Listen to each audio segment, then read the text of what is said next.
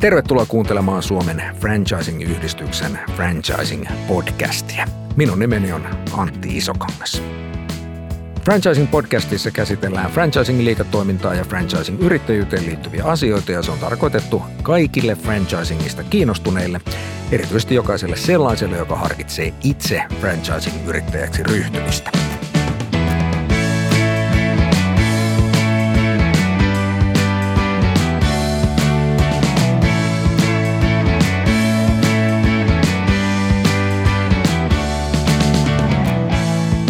Tässä jaksossa suurennuslasi alla on taloasemaketju ja pääteemana on franchising-yrittäjäksi ryhtyminen.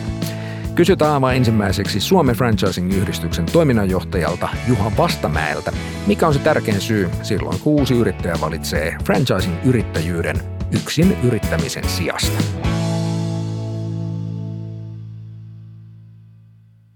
No siinä voi olla tietysti monta syytä, että aina se on henkilö niin kuin henkilökohtainen päätös ja, ja mikä asia sitten siellä korostuu, mutta aika useinhan on kyse siitä, että, että on sellaista yrittäjä halua, kiinnostusta tehdä niin kuin yritystoimintaa itselle ja, ja mm, voi olla haave tosiaan perustaa vaikka se kahvilla tai, tai ravintola tai pizzeria, mutta, mutta mm, tuntuu, että kilpailu on kova ja jos sitä voittaa liikeideaa itsellä ja franchisingissa liikeidea tulee ketjulta ja siihen on sillä lailla helpompi ryhtyä. Ne konseptit on testattuja ja se pienentää sitä epäonnistumisen riskiä, eli onnistumisen riski on aina suurempi sitten, kun on testattu ja hyväksi havaittu konsepti ja se päästi ikään kuin valmiiseen pöytään iso, ison talon eduista nauttimaan sillä omalla pienemmällä yrityksellä. Että, että kyllä mulla on sellainen niin kuin riskinhallinta ja, ja se liikeidean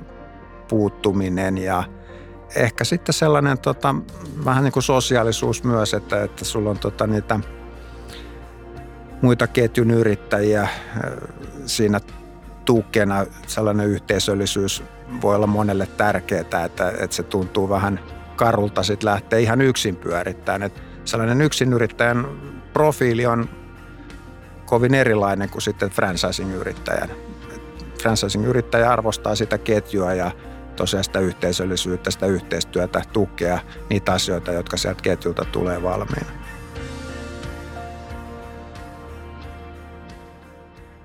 Se oli Suomen franchising-yhdistyksen toiminnanjohtaja Juha Vastamäki.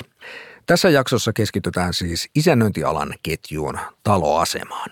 Taloasema on perustettu vuonna 2009. Se toimii yli 30 paikkakunnalla yli 40 yrittäjän voimin ja se on tällä hetkellä Suomen viidenneksi suurin isännöintialan toimija. Taloasema perustettiin siksi, että se halusi tarjota läpinäkyvää, reilua ja vastuullista isännöintiä koko Suomeen.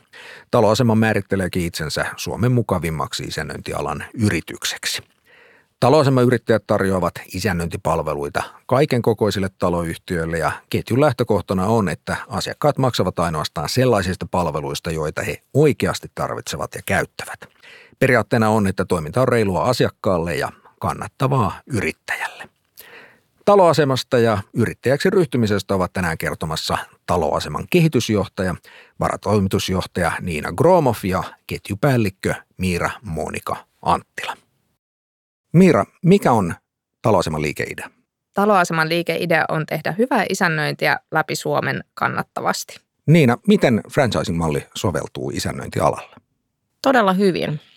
Isännöinnissä on paljon semmoisia rutiiniomaisia tehtäviä, mitkä on helppo konseptoida ja mallintaa ja jotka auttaa sitten sitä isännöitsijää tekemään sitä päivittäistä työtään siellä. Ja, ja franchising on todella helppo tapa tulla isännöintialalle. Ei tarvitse olla välttämättä sitä kokemusta, aikaisempaa kokemusta isännöinnistä. Voi olla alanvaihtaja. Meillä on tämä hyvät koulutukset ja muut apu- ja tukivälineet, jotka sitten auttaa sitä yrittäjää menestymään. Tämä on vähän niin kuin valmiiseen pöytään tulisi. Miten taloasema poikkeaa muista isännöintialan ketjuista? Varmasti suurin ero on siinä, että me ollaan toimittu niin pitkään jo franchising mallilla, eli tänä vuonna tulee 11 vuotta ja meillä on, tämä meidän konsepti on hyväksi havaittu ja tämä proof of concept on sitä kautta, kautta kunnossa. Ollaan pystytty tällä meidän mallilla monistamaan niitä onnistumistarinoita läpi Suomeen. Meillä on yli 30 vuotta osaamista, joka on tietysti pitkä aika – tästä kiinteistöalalta ja yli 40 yrittäjän verkosto ja sitä kautta tietysti aika hyvä tunnettuus läpi Suomen, että ei olla, ei olla vasta alkajia. Ja yksi tärkeä asia on nämä ketjun tukipalvelut, mitä meillä on. Et meillä on lakipuolelle ja taloushallintoon teknisiä palveluita ja sitten yhteinen asiakaspalvelu, mitkä on tosi oleellisia siinä niin kuin yrittäjän yksinäisessä arjessa, että hänellä löytyy, löytyy niitä kontakteja. Ja yksi tärkeä vahvuus on se meidän taloaseman fiilis ja tapa tehdä tätä työtä. Ja se näkyy ja kuuluu tuolla alalla ja se on se, mistä meidät tunnistetaan. Me ollaan ylpeitä siitä, mitä me tehdään ja se näkyy myös sinne asiakkaalle saakka.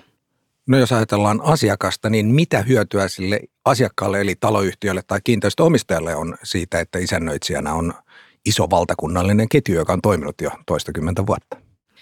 Meissä yhdistyy hyvä, ää, niin kuin hyvät puolet isossa ja pienestä isännöintitoimistosta. Pienessä isännöintiyrityksessä hyviä puolia on se, että siellä on se yrittäjä, joka hoitaa niitä asiakkaita.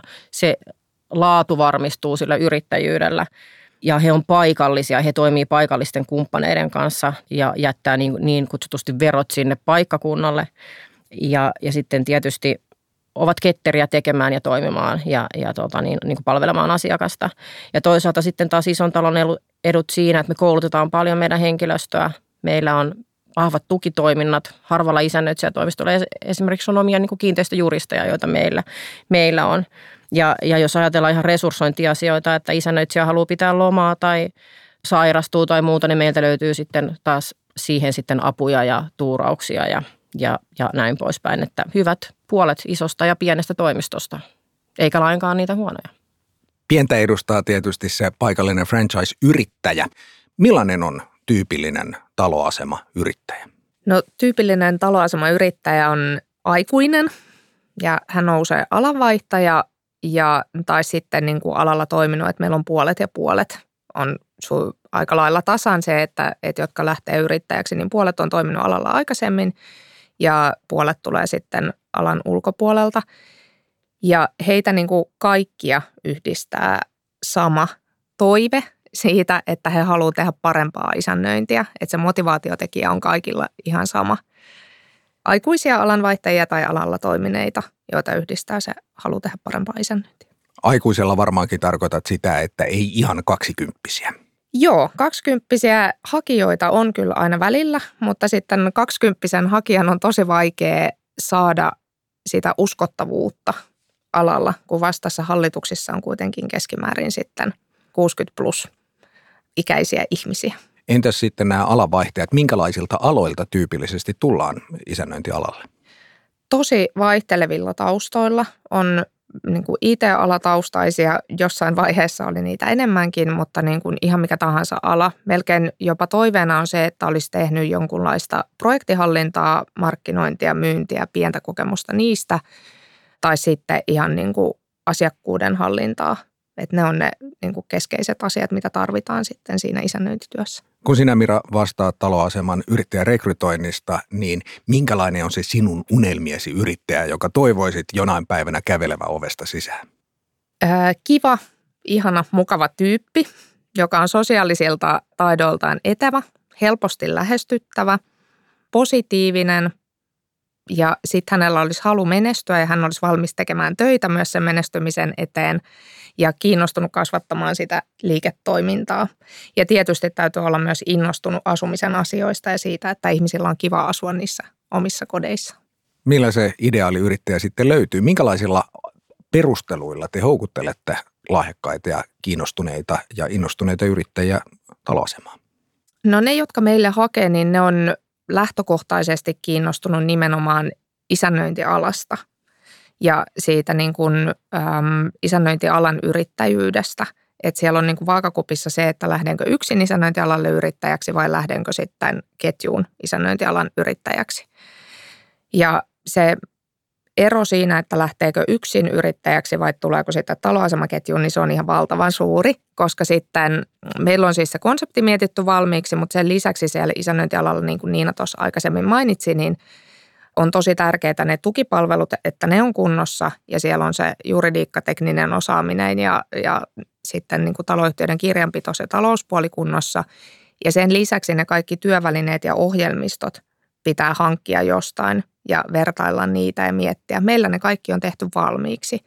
Meillä on toimiva konsepti, meillä on toimivat palvelut ja tosi hiotut alan kärkipään ohjelmistot ja työvälineet. Ja silloin niin kuin me pystytään hankkimaan sellaista, mitä, mitä ehkä yksin aloittava yrittäjä ei pystyisi millään tavalla hankkimaan. Ja tietysti sitten tulee niin kuin ylipäätään tällaisia franchising-puolen etuja, että meillä on jatkuva kehitys, me ollaan tosi kehitysorientoituneita ja kiinnostuneita kehittymään. Me tehdään valtakunnallista markkinointia yrittäjien puolesta, meillä on vahva brändi, meillä on testatut toimintamallit. Että aika niin kuin helppo, kivuton tapa lähteä niin kuin isännöintialalle yrittäjäksi. Jos nuo on niitä asioita, jotka erottaa yrittämisen taloasemassa siitä yksin yrittämisestä, niin minkälaiset asiat erottaa taloaseman yrittäjyyden yrittäjyydestä jossain toisessa franchise-ketjussa? Meillä on toimiva konsepti. Me ollaan tosiaan siinä alku, oltu olemassa se 11 vuotta. Me ollaan niin kuin se alun kompurointivaihe käyty jo läpi mm. kauan kauan sitten, eli, eli tota, se on siellä kaukana takana. Ja meillä on tosi hyvät menestymisen mahdollisuudet yrittäjille, koska me ollaan tehty tätä pitkään, me ollaan, tiedetään, tunnetaan ala, meillä on niin kuin ketjujohdossa tosi vahva toimialaosaaminen, niin siinä mielessä niin kuin yrittäjäksi lähteminen taloasemalle on semmoinen, että voi niin kuin luottaa siihen, että ne perusjutut on siellä taustalla kunnossa.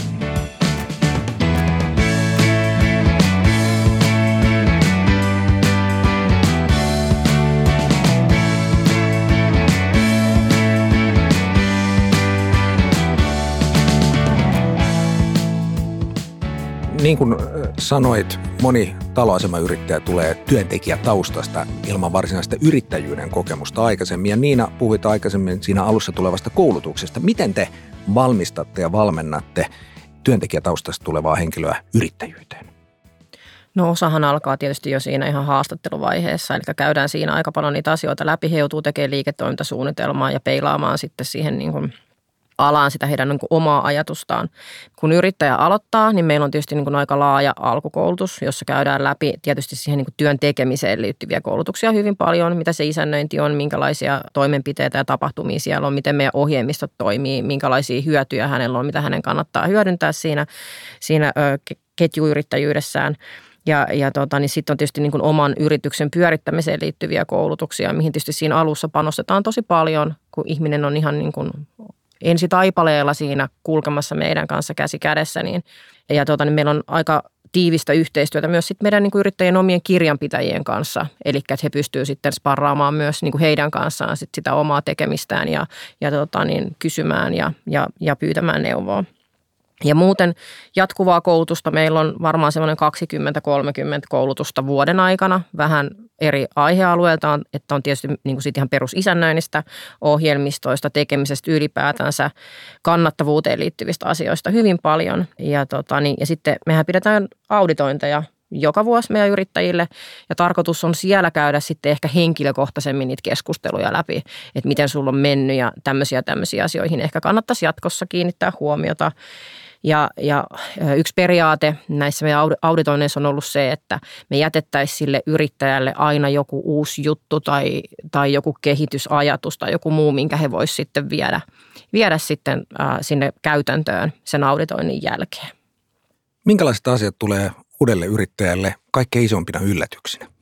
No siellä on tosi monenlaisia asioita, jotka tulee yllätyksenä. Alussa on ensinnäkin se, että kuinka paljon tarvii pääomaa siihen isännöintialalle lähtemiseen, koska periaatteessa silloin, jos tulee niin kuin isännöintialalle, niin ne alkuinvestoinnit on tosi pienet. Se, että on läppäri ja puhelin, niin sillä pääsee niin kuin tosi pitkälle, että ei tarvitse tehdä mitään niin kuin isoja laitehankintoja tai toimitilahankintoja, vaan voi aloittaa kotoa sen niin kuin läppäri ja puhelimen kanssa.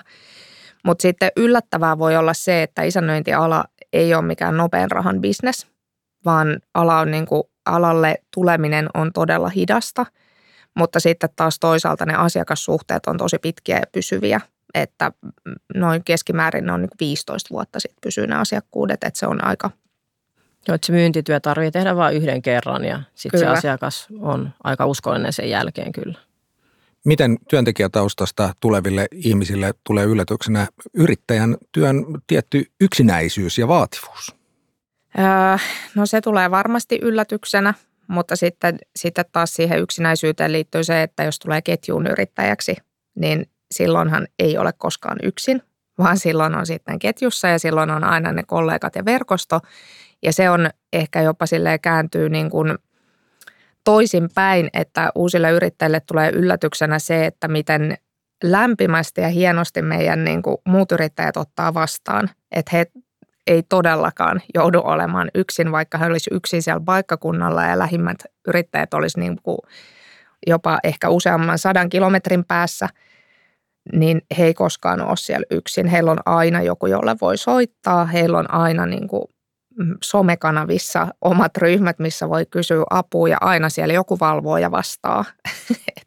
se on tosi vahva se ketjun tuki siinä. Ja toinen, että me ollaan yritetty pitää tosi matalana se yhteydenoton kynnys myös sitten niin kuin meidän ketjujohtoon päin, että, että ollaan sanottu, että tyhmiä kysymyksiä alussa ei ole, että soittakaa ja kysykää, niin sitten opitte ja osaatte ne asiat sitten. Viittasit tuohon talousemayrittäjien yhteisöön, niin minkälaisissa asioissa yrittäjät tukee toisiaan ja miten te sitten ketjuna edistätte tätä yhteisöä ja taloasemakulttuuria? No siis meillä on todella vahva todella tiivis se taloasemayrittäjien keskenäinen yhteistyö. Se, miten me sitä tuetaan, niin no meillä on Facebook-ryhmä, jossa he käyvät aktiivista keskustelua päivittäin, kyselevät toisiltaan apua. Me pyritään tapaamaan meidän yrittäjät yhdessä vähintään kerran vuodessa yrittäjäpäivillä, mutta sitten meillä on myös toinen niin tämmöinen yhteinen tapahtuma taloasemapäivät, jossa me tavataan meidän yrittäjiä. Ja näissä tapahtumissa sitten, kun yrittäjät pääsee tapaamaan toisiaan – niin heille syntyy, on syntynyt hyvin vahvojakin ystävyyssuhteita ja se soittelevat tosi matalalla kynnyksellä toisilleen. Ja sitten jo siinä rekrytointivaiheessa on tosi tärkeää, että potentiaalinen tai yrittäjäksi haluava on yhteydessä jo johonkin yrittäjäksi toimineeseen ihmiseen. Ja usein siinä jo syntyy se ensimmäinen side. Ja sitten pikkuhiljaa se lähtee siitä laajenemaan, että, että on kyllä tosi vahva – se yhdessä tekemisen meininki ja sitten kerran kuukaudessa me kokoonnutaan Teamsissa sitten vielä vaihtamaan kuulumisia ja käymään läpi yhteisiä juttuja. Jos vielä palataan siihen aloittavaa yrittäjään, niin työntekijätaustasta tulevalla henkilöllä ei välttämättä ole johtamisosaamista tai sitten, sitten liiketaloudellista osaamista. Miten te autatte tässä asiassa? No uudelle yrittäjälle yllätys voi tulla siinä – että ketjuyrittäjyydessä ketju oikeasti sanelee siihen konseptiin liittyvät asiat. Että siellä saattaa olla niin kuin siihen johtajuuteen liittyen ajatus siitä, että kun mä perustan oman yrityksen, vaikka tulenkin ketjuun, niin kun siitä omasta yrityksestä on kuitenkin taloudellinen vastuu ja niin kuin juridinen vastuu, niin silti se toimintatapa ja niin kuin konsepti ja brändi tulee ketjun puolesta – tähän me pyritään niin kuin vaikuttamaan jo siinä rekrytointivaiheessa, että käydään tätä kyllä tosi paljon läpi ja silloin myös niin kuin yrittäjäksi ryhtyvällä täytyy olla sellaiset ominaisuudet, että hän pystyy joustavasti ottamaan niitä ohjeita vastaan ja toimimaan sen konseptin mukaisesti. Lisäksi meillä on yrittäjyystutkintoja, joita järjestetään säännöllisesti sitten eri oppilaitosten kanssa, jossa sitten käydään, ihan suoritetaan yrittäjä, yrittäjyystutkinto sen koulutuksen aikana, aikana sitten, jotka osaltaan sitten auttaa tässä yrittäjyydessä ja pistää sitten tietysti myös miettimään sitä omaa liiketoimintaa ehkä hieman eri, eri kantilta. Eli tässäkin tapauksessa tai tässäkin asiassa on kyse ketjun ja yrittäjän välisestä yhteistyöstä. Kyllä, kyllä, kyllä nimenomaan. Ja on ehdottomasti ketjun edun mukaista, että yrittäjät menestyy myös taloudellisesti. Joo, ja tästä saa niin kuin tuohon liiketoimintaosaamiseen tai liiketaloudelliseen osaamiseen vielä ehkä sanoisin sen, että monille, jotka on ollut palkkatyössä, niin sitten se vaatii vähän opettelua, että alkaa seurata sen oman yrityksen taloutta. Ja se, että miten se sitten tapahtuu, niin siinä meillä on sitten kirjanpitäjät, yritysten kirjanpitäjät niin kuin isona apuna, että he käy yrittäjien kanssa sitä niin kuin yrityksen talouteen liittyviä asioita läpi säännöllisesti sen yrittäjän kanssa ja tekee yhdessä sitä taloussuunnittelua, että yrittäjä ei ole myöskään yksin sitten miettimässä sitä, että kuinka paljon mä voin nostaa palkkaa – ja että siellä kannattaa pikkusen pitää rahaa siellä yrityksessä, niin pitäisi vähän kertyäkin sitä rahaa. Että tämmöiset asiat, niin kuin, että se palkka ei tule automaattisesti, niin se saattaa olla niin, semmoisille henkilöille, jotka siirtyy palkkatyöstä yrittäjäksi, niin mm, semmoinen harjoittelua vaativa asia. Ja että niillä ihan ensimmäisillä tilillä kertyneillä rahoilla ei ehkä kannata lähteä sitä Audia ostamaan. No näin. Mitkä on sellaisia piirteitä, jotka yhdistää kaikkein menestyneimpiä talousemayrittäjiä? Öö, he ovat itseohjautuvia. Niillä on tosi hyvä asenne siihen tekemiseen, määrätietoisia ja sit nälkäisiä sen kasvun suhteen ja he toimii konseptin mukaan. Koska silloin kun toimii konseptin mukaan näillä luonteenpiirteillä, niin silloin ihan varmasti pärjää. Kyllä.